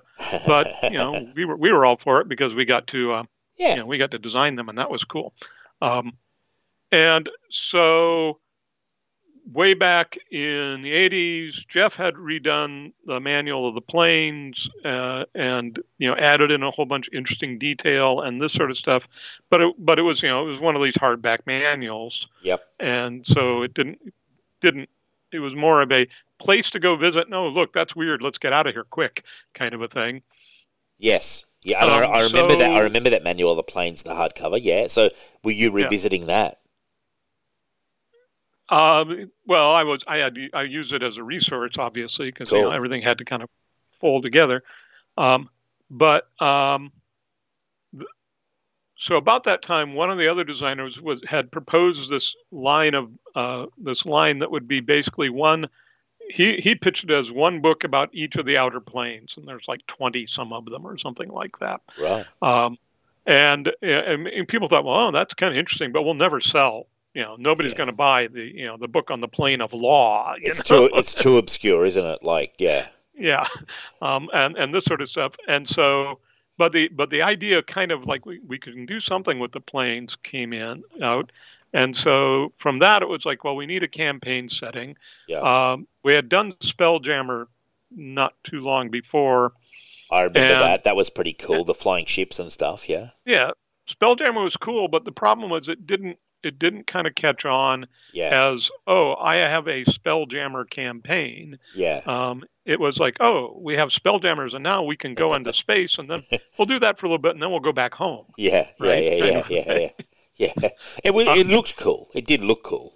Oh yeah, it was great. I mean, um, so the idea was like, well, if we're gonna, if we, let's, we can do a campaign setting in in basically in the realms, but we've got to do it in a way where it is really about all the outer planes and where uh, you're not a visitor just popping in to do something, but you know. Your, your campaign is set in the outer planes Okay. um, kind of a thing. And so that led to the idea of creating uh, Sigil the City, uh, where and then the unique kind of character races, the tieflings, and Yeah. all the uh, stuff, so that you know you had this this kind of home base that you operated out of, and you know it was you know weird and everything, but you know relatively safe uh, and that sort of stuff. And then there were all of these like places you could go off and go adventure to that range from like, oh, that's kind of interesting to, oh my God, I'm in the middle of hell, you know? Yeah. So, like, and, and forgive me if I'm I, I'm such an idiot, but like, is it is it like Earth, or is it are they walking around in like a mist, or or what is the story? oh no, no. I mean, this is where I got. This is where I started to get going mad. Right. Um, it's it's a because I like surrealism and I like strange things like that. yeah. Uh, so uh, the whole setting is the the the central city sigil is uh, a city in in built on the inside of a kind of a torus. Right. So it's kind of like uh, and uh, that sits at the top of an infinite spire. wow. And I was very deliberate about that because those Yeah. two things are completely impossible. yeah, that's a good point. Uh, yeah, that is a good but point. yet it yeah. happened. Yeah. Yeah. Um, yeah. And that basically it is connected to all sorts of places through the outer in the outer planes or wherever you wanted to connect to through basically doorways that if you knew the right key to open it you could just kind of step through a doorway from the city and and then go off to this location Very, um, very almost sci-fi a little bit. You know. oh it, it was it was very this was very um, high fantasy kind of yeah. uh, weird fantasy stuff It's cool. and it's also full of different factions that Yeah. are all trying to try that all would love to be in charge of the city but the city is ruled by a completely mysterious and all, all powerful uh, woman the lady of pain who who uh, wow. controls stuff um, and Were there gods? Because it feels like this could there could be gods walking around. Am I am I uh, wrong? well there might be gods walking around through the Yeah. city uh, it's never uh, I never claimed that the Lady of Pain is a god. I never claimed what what she is at all, except that if you tried to mess with her, you were going to lose. Sure, sure. And did that? Did it have? Uh, you said tieflings, which I, uh, you know, I realize now what they are. But were normal? If I had a level ten fighter, could he be there? You know, Yes. right? Yes, So you you, could- could, you have. could- yeah. Okay. you could start your characters at, at beginning levels and the idea was that you know there are adventures you would be able to do that Right. you know would be suitable for you it's Right. not all just go out to the planes and it's all instant death and horror Right. Um, it- um, it this seems really interesting, man. Like it seems like that's a quite a. Uh, it's linked to the normal D and D, but it's quite a departure in some ways as well. Like it's it. I would have thought that's very high level stuff, but you're saying you can do that from the beginning. Wow. yeah well the, the goal was this was about the time that like vampire the masquerade was very popular Oh, yeah, and all this sort of stuff Yeah, that cool. and so you know the part of the goal instruction was let's let's get something that will appeal to the cool kids Yeah, yeah, no, yeah, yeah. You know what? I I think I might have not been in the scene at that moment because that does sound very interesting. I never realized that that's what that was. There was a computer game, right? Like a few years later. Uh, later, yeah, later a, um, computer game. Actually, I worked at Interplay at the time, uh, but I didn't work on the Planescape game. Oh, you didn't? Oh, what a what a missed opportunity! Really? Why? Yeah, well, that, fortunately, the the the Chris Avellone and the the other guys I had on the team Yeah, were uh, very good yeah, yeah. um, and uh, understood understood a lot of what the kind of the ideas I was trying to get through with Planescape and made a great game. Did, that, I'm well, yeah, happy. I know it's very highly regarded. Did you e- ever at any point pitch to them, like you know, little bits and pieces, or you stayed? Oh yeah, we the work, we we're, I worked in the same same floor, same offices, and so you know we would, you know, we I'd drop by and see what they were doing and go, oh, that's really good, and you know, answer questions if they came up. But cool. they had also, um, in addition to Chris Avellone, Colin McComb, who had worked on Planescape uh, at TSR after I left, and had done a lot of done a fair amount of Planescape product, was also one of the designers on it, and so gotcha. you know, it, it, it was actually, you know, in good hands with people who act, who were familiar with the product. Well, thank God, because so many of these things they get farmed out, and people who just don't know what they're doing or don't know the product are, are having to adapt it. Like someone like me, who it, it's all new to me. But if you've got people who, who, who kind of they, they get the world and then they create this great game, that that's a that's a nice legacy, legacy to have actually. To know that that came out and is so well um, received. Now, uh, Don also asked from, I guess, Planescape, what was your favourite bit of lore? And he also says, why is it largely ignored in newer editions? I must admit, I, I, I've not heard of it recently, so they, they've sort of moved away from it. Wizards, I guess. Well, it never it, it, like like many of the later campaign settings, and again, the more esoteric and Sure. weird you get, the Yeah. fewer sales you get. Yeah, Um, uh, it it suffered from that problem. It was you know, it it had great advantages. It was visually really interesting. We got uh, we were lucky to have Tony DiTerlizzi uh, basically dedicated to doing all the art for the book for the books and he's uh, a he had a fantastic. I, know that artist. He's a fantastic artist. Yeah, Yes, he is a fantastic. yeah, he's a great artist. Yeah, wow. So he was doing the artwork. Okay, cool. Yeah, this was still early, fairly relatively early in his career, and Yeah. so for him it was a great opportunity, and and uh, and yeah, and he had he had the the look and style that really went well with kind of what what was right being written.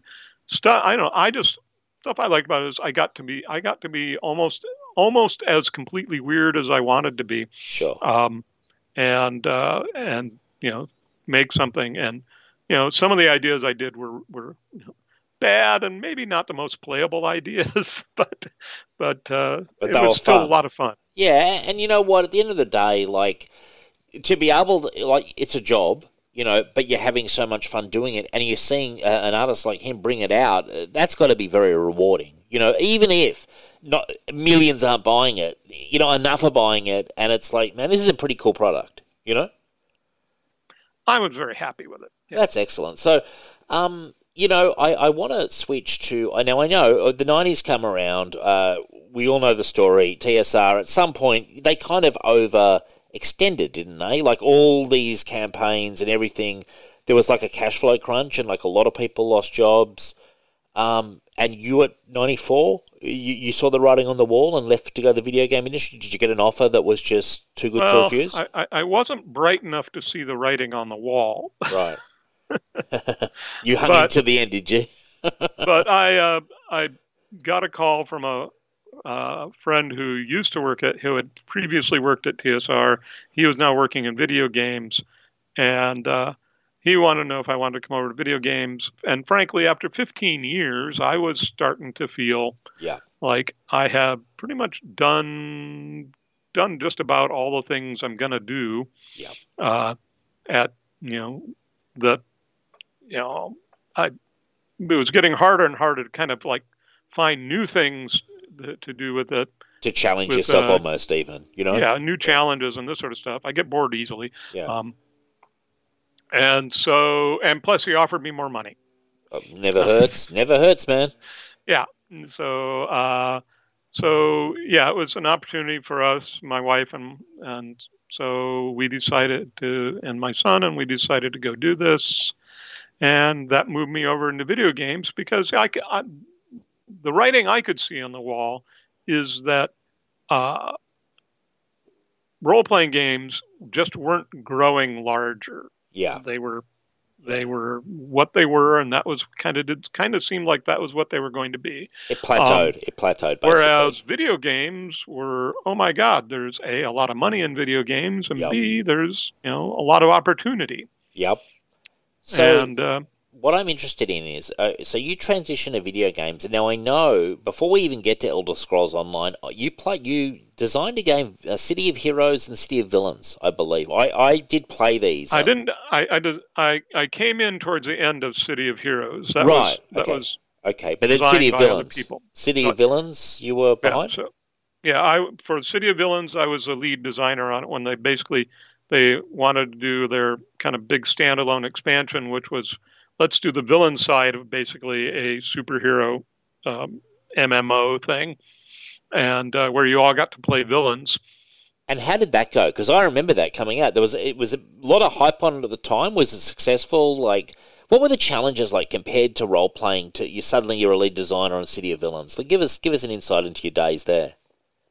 Um, well, the biggest challenge on, on and it's kind of the challenge of any video game is that on a, when you're uh, lead designer on a on a on a paper game, you pretty much kind of control almost everything. hmm You know, you um, you decide the rules, you figure out how all the stuff's supposed to work. You you know kind of define the art orders usually, and you know really work with the uh, to get the look that you want and this sort of stuff if you if you can, right? Yep. Um, and and so a lot of it all comes down, all falls onto you, and uh, but you know that's a lot of work, but it also means you know you pretty much know everything inside and out. Yes. And the thing that it took a long time for me to kind of get used to on when I went over to video games was that as a designer, you're only one voice of a lot of people yeah. uh, Yeah. because there's you know there are so many more people involved in the whole production of the thing to start with, and B there are just things you don't know um, that you know you may there's like oh the graphics you know the graphics programmer says that's a really great idea but we cannot do that Yeah. um, or or we have this feature that we need to, that must work in a particular way um, uh, and so what you wind up is that where before you were designing you know 90% of the game uh, in, in just in words. Uh, now you're kind of like, you're still writing pretty much just in words Yeah. uh, for most of it. But now you're design now you're designing kind of like 50% of the game Yep. at most, and other people are then taking that and kind of like translating it into well, what does that actually you know how does that actually work? You've got you know on, on a big project you're going to have you know leveled you're going to have the senior designer you're going to have level designers mission designers quest designers Yeah. you might have a ui designer um, uh, you're going to have probably gameplay designers that are working on all the uh, all the all the actual you know number mechanics and that sort of stuff Yeah. you may have you know then you've got to deal with animation you've got to deal with all the uh, the animation system A and lot of moving parts. A lot of moving parts, man. lots and lots of moving parts that you know you have to you have to you got to rely on other people to do those things and that means relying on them to at times when they come back and say well no it doesn't it's going to work better if i do it this way or Yeah.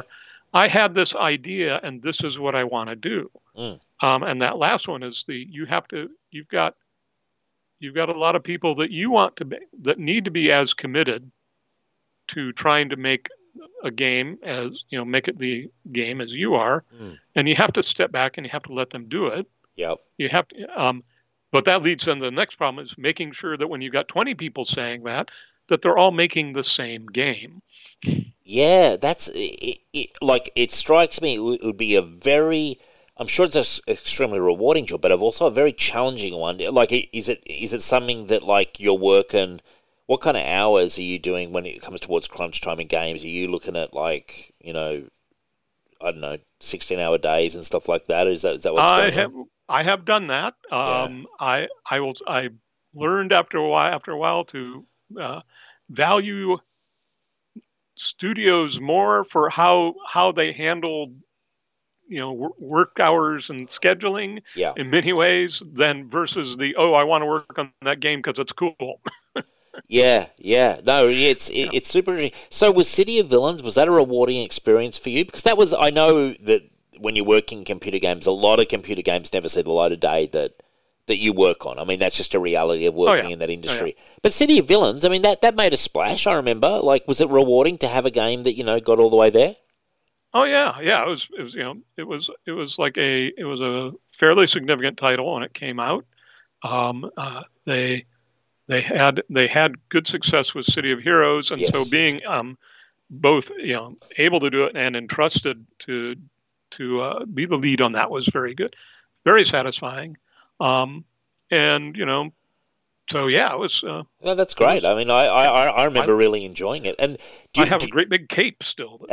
City of Villains, villain cape. I love it, man. I love it. Like, yeah, I remember visually it was a cool game as well. Like, it was, you know, like we, I when was it? It was around two thousand six, seven, somewhere around there, wasn't it? Like, it was a while ago. So the graphics, probably, if we look at them now, we'd be like, okay. But like at the time, it was it was a lot of fun. And was World of Warcraft a thing then? Would that have been your biggest competitor that was sucking a lot of the oxygen? Well, out that was everybody's biggest. That was they, Yeah. they were the giant in that in that Yeah. field at the time. And Um, you were obviously going into the superhero, supervillain um, thing, and it was marketed a lot to comic book stores. That's why I think I knew about it because they marketed it heavily uh, towards Mm-hmm. comic fans, and I think quite successfully. I knew quite a few people who were playing it at the time. So, you know, a bit of counter programming. World of Warcraft's fantasy. You're doing more superhero, supervillains. I- think it filled a good niche. Um, well, before I move on to Elder Scrolls, I know at some point in the 2000s D&D had an online game. Were you at, at any stage approached for that or anything like that or were you aware of it?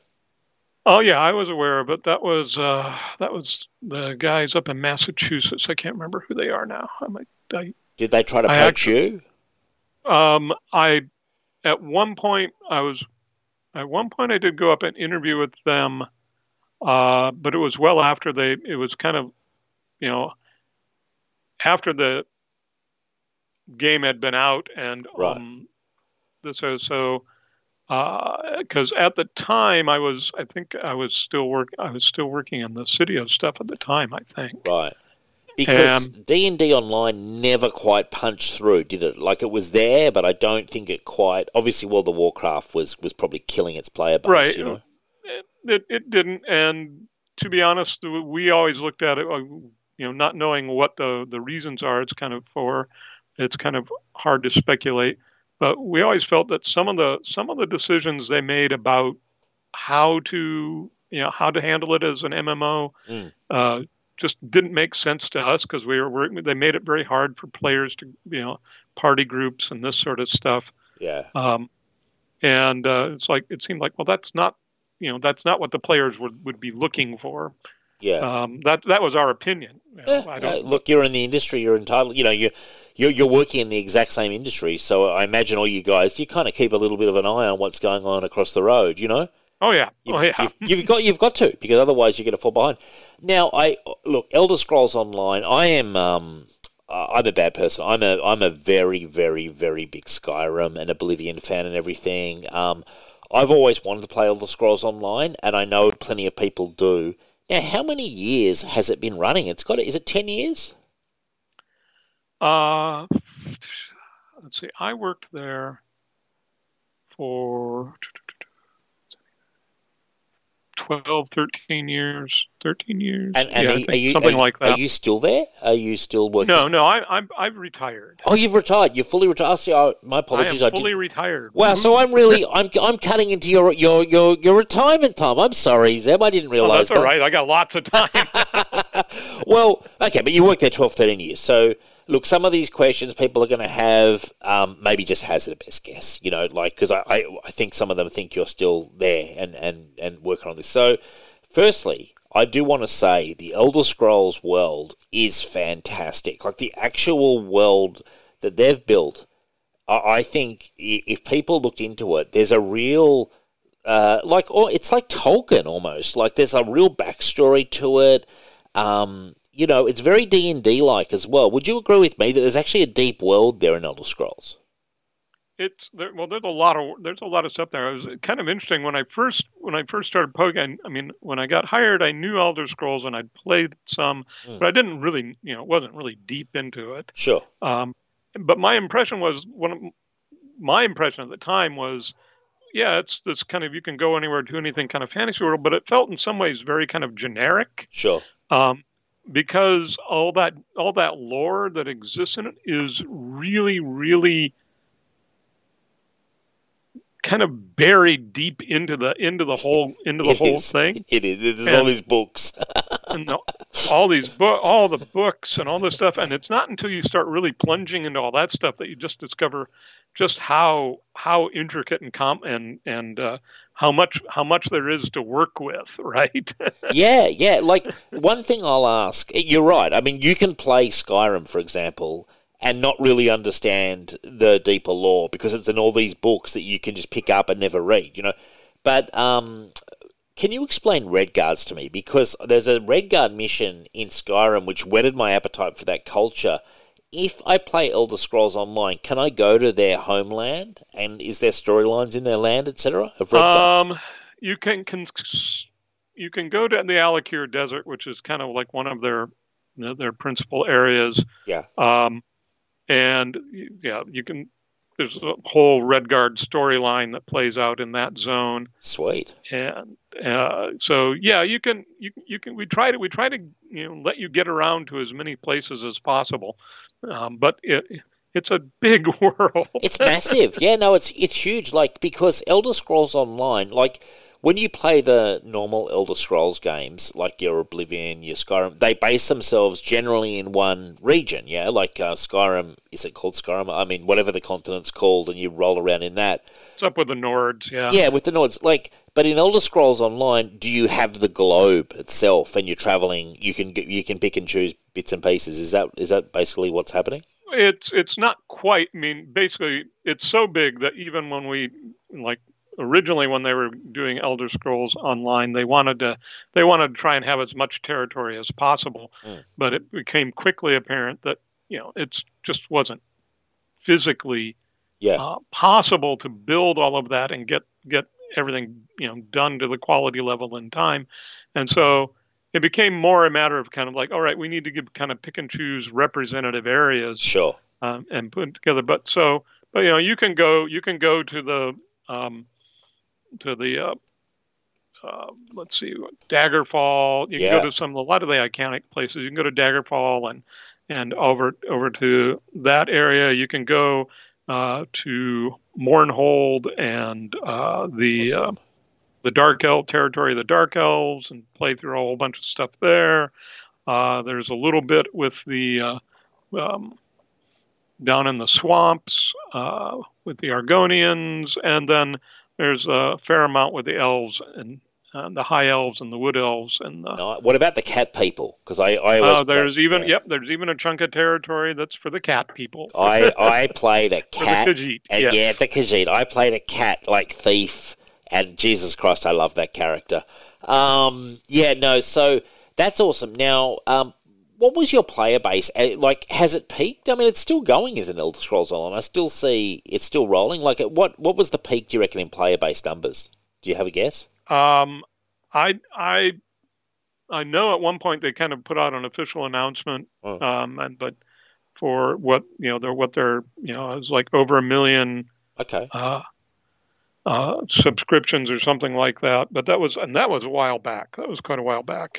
Right. Um, I don't I don't know what the numbers are now, and I frankly it's it's not my place to say. Since sure, you know, sure. Yeah, I still mean- got friends working there. no, no, no, no, totally understood. I think it's but been, it is still it is still very active. They are still they are it is you know it is it is uh it is a world that is continuing to grow. They are continuing to add add things and uh, I look, I, I, I, I'm frankly in doing research for this interview. I was like, man, I need to be playing this Elder Scrolls Online because I'm a look. I am one of the biggest Skyrim fan. I, I, I played that game so much that I'm like, I don't know if they're ever going to put out a sequel. It's like, my God, this sequel's taking some time. I think I might just play some Elder Scrolls Online, you know, and uh, scratch itch that way because it's a great world. Now, um, was it always when you're doing that? Was World of Warcraft always the guy kind of eating your lunch? Were you kind of like number two? Because you're right in the same genre. You're you know you're so close. well, definitely definitely when we started, World of Warcraft was still kind of the dominating power. yeah, Um, uh, that's that's declined. Yes. Um, I don't know. I don't know what World of Warcraft's numbers are right now. I'm not going to say that they're still not that they're. That, I mean, they're still a force. yeah, Um, and and so yeah, you have to you know aware of what they do, but then other you know we have we we picked up a lot of players, and yeah. uh, yeah. Well, I, I think there's a lot of goodwill towards the Elder Scrolls because you had all those good games that came out, like uh, I forget what the first the the first one, but like Morrowind, then Oblivion, then Skyrim. Like, so th- there's a lot. The Elder Scrolls, there's a lot of goodwill towards that name, and then they launched the online. It's like, oh yeah, okay, I, I'm I'm in. You know, you had a good lead in kind of thing. If you think of the, all that other stuff as it's almost a lead up to it, you know. yeah. Well, it was also a challenge because that also created a lot of expectations, and Good uh, point. and frankly, there were there were some things that uh, we were never going to be able to do, like the the idea, you know, and, and Elder Scrolls, you know, Skyrim, you're a sing- it's a single player game, so you know, everything everything can be about you. You can, you know, the world can change because of what you do, Yeah. um, and the you have like this immense amount of complete freedom to do whatever you want, and we had to go with we had to deal with the fact that it's massively multiplayer yeah. you're playing with a group, um, and that there needed to be more structure. So we did we uh, we basically uh, focused then on what well what makes Elder Scrolls Elder Scrolls. It's all that lore, it's all that setting, it's Yeah. all of that stuff, and uh, so basically. It's it's not the same game system as Skyrim, but we wanted to give people as much as much of the feel as we can. Yeah, no, I, I think it's really interesting. Now, um, some questions here, and these are very specific Elder Scrolls Online questions. So, look, if, if you don't know the answer, just give your best guess based on your experience. David Wheelock asks, "Will fi- will they be able to queue for trials or have heavy sacks glow like chest passives ability?"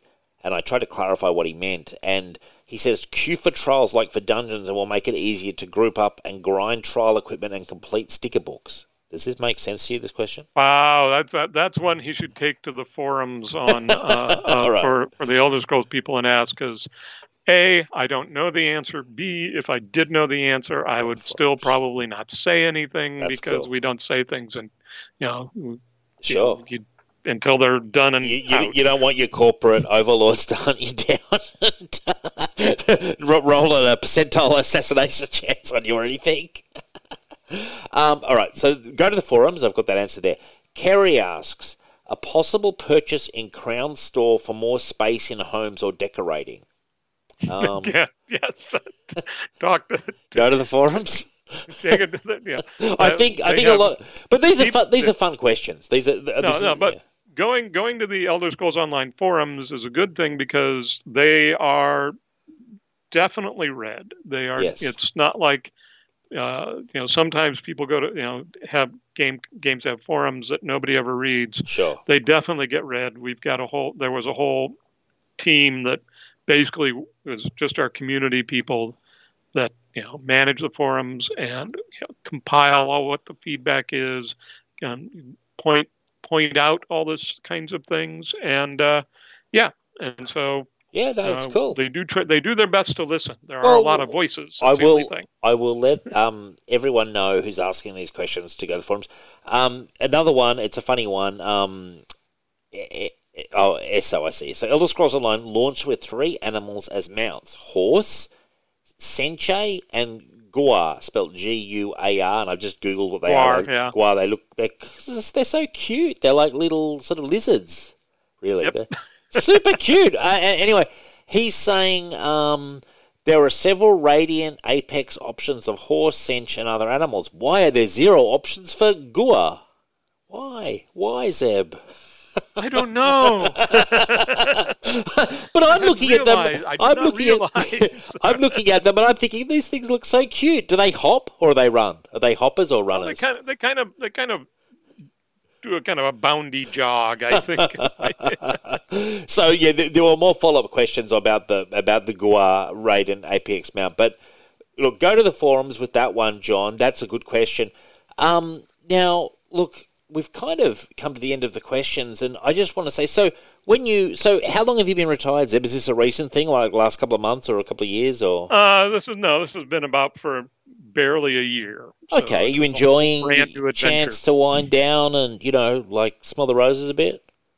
A little bit. I, I, I made a promise to myself that when I retired, I was going to not immediately you know, take up a bunch of freelance work or anything Sure. until at least I've had a chance to like, you know, figure out what is this whole retirement thing, And or until I get completely bored, right? I've got a question for you. Like, you, because someone like me, look, I've written three books, but I've written three books while I'm working, you know, and it's very much of it in my side time, and you know, finding that time.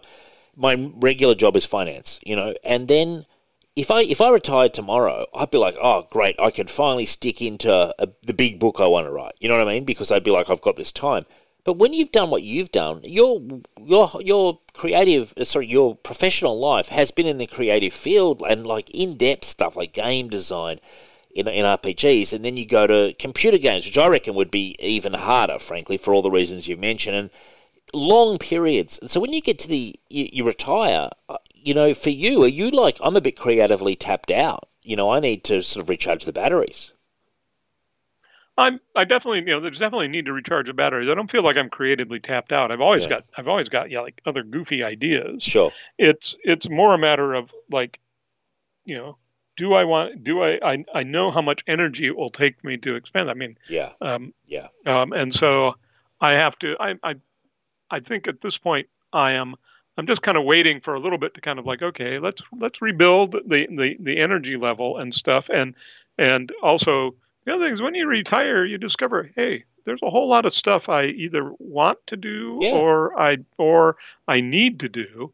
Um, Well, maybe you that, want to take uh, up golf. Takes maybe up my time. It's maybe amazing. you want to take up golf, spend some more time with your wife, or that you know, like oh God, I'm terrible at golf. no, but you know what I mean, like a hobby Yeah. that that is not because it just strikes me that you guys, like like in all honesty, the audiences out there for you guys expect a lot. You know what I mean? Like, well, keep punching out that product. Why did you have a year off? Like, keep going. And it's like Jesus Christ, like. Um, there's a lot of expectation when it comes, I think, to, to your kind of work. You know what I mean? And then it's sometimes it must be nice because do you? What I'm trying to say is, if let's say a year passes and you've kind of chilled out, have you got like a big book in you that you want to write or something like that? Have you got like a big project that you're like, yeah, I do want to do for myself, you know, like my own thing? well, I've got a couple. Yeah. Yeah, cool. Uh, look, I mean, I, I'm glad I would to like. hear that. I, I've got a couple, and now it's a matter of like now I got to now I have to find the discipline. I mean, one of the things is when you're doing nine to five, the discipline is kind of pushed on you. Yes, Uh, that you you know you got to be in the office, you got to get this stuff done. Somebody's waiting for a deadline, all this sort of stuff. yeah, yeah, And when you're when you're uh, just doing it because oh I want to do it, then it's real easy to kind of like saying wow. I don't feel like writing today. I'm going to go, Yeah. and then next thing you know, it's like, ah. yeah. I know. Next thing you know, like two months have passed and you haven't put pen to paper on anything. I, I totally Yeah. understand. Look, Zeb, thank you so much for your time. Um, you're always welcome back on Signal. Um, I feel we scratched the surface, but I think we got into some depths as well. And thank you for indulging me on my horde questions in particular. because, well, you know, that's fun. and that guy out there, he's got to go and find the oracle for himself, like we all do, really. You know. um, all right, Zeb. Thank you so much, and good night. No, thank you. And it's been fun talking with you. Fantastic.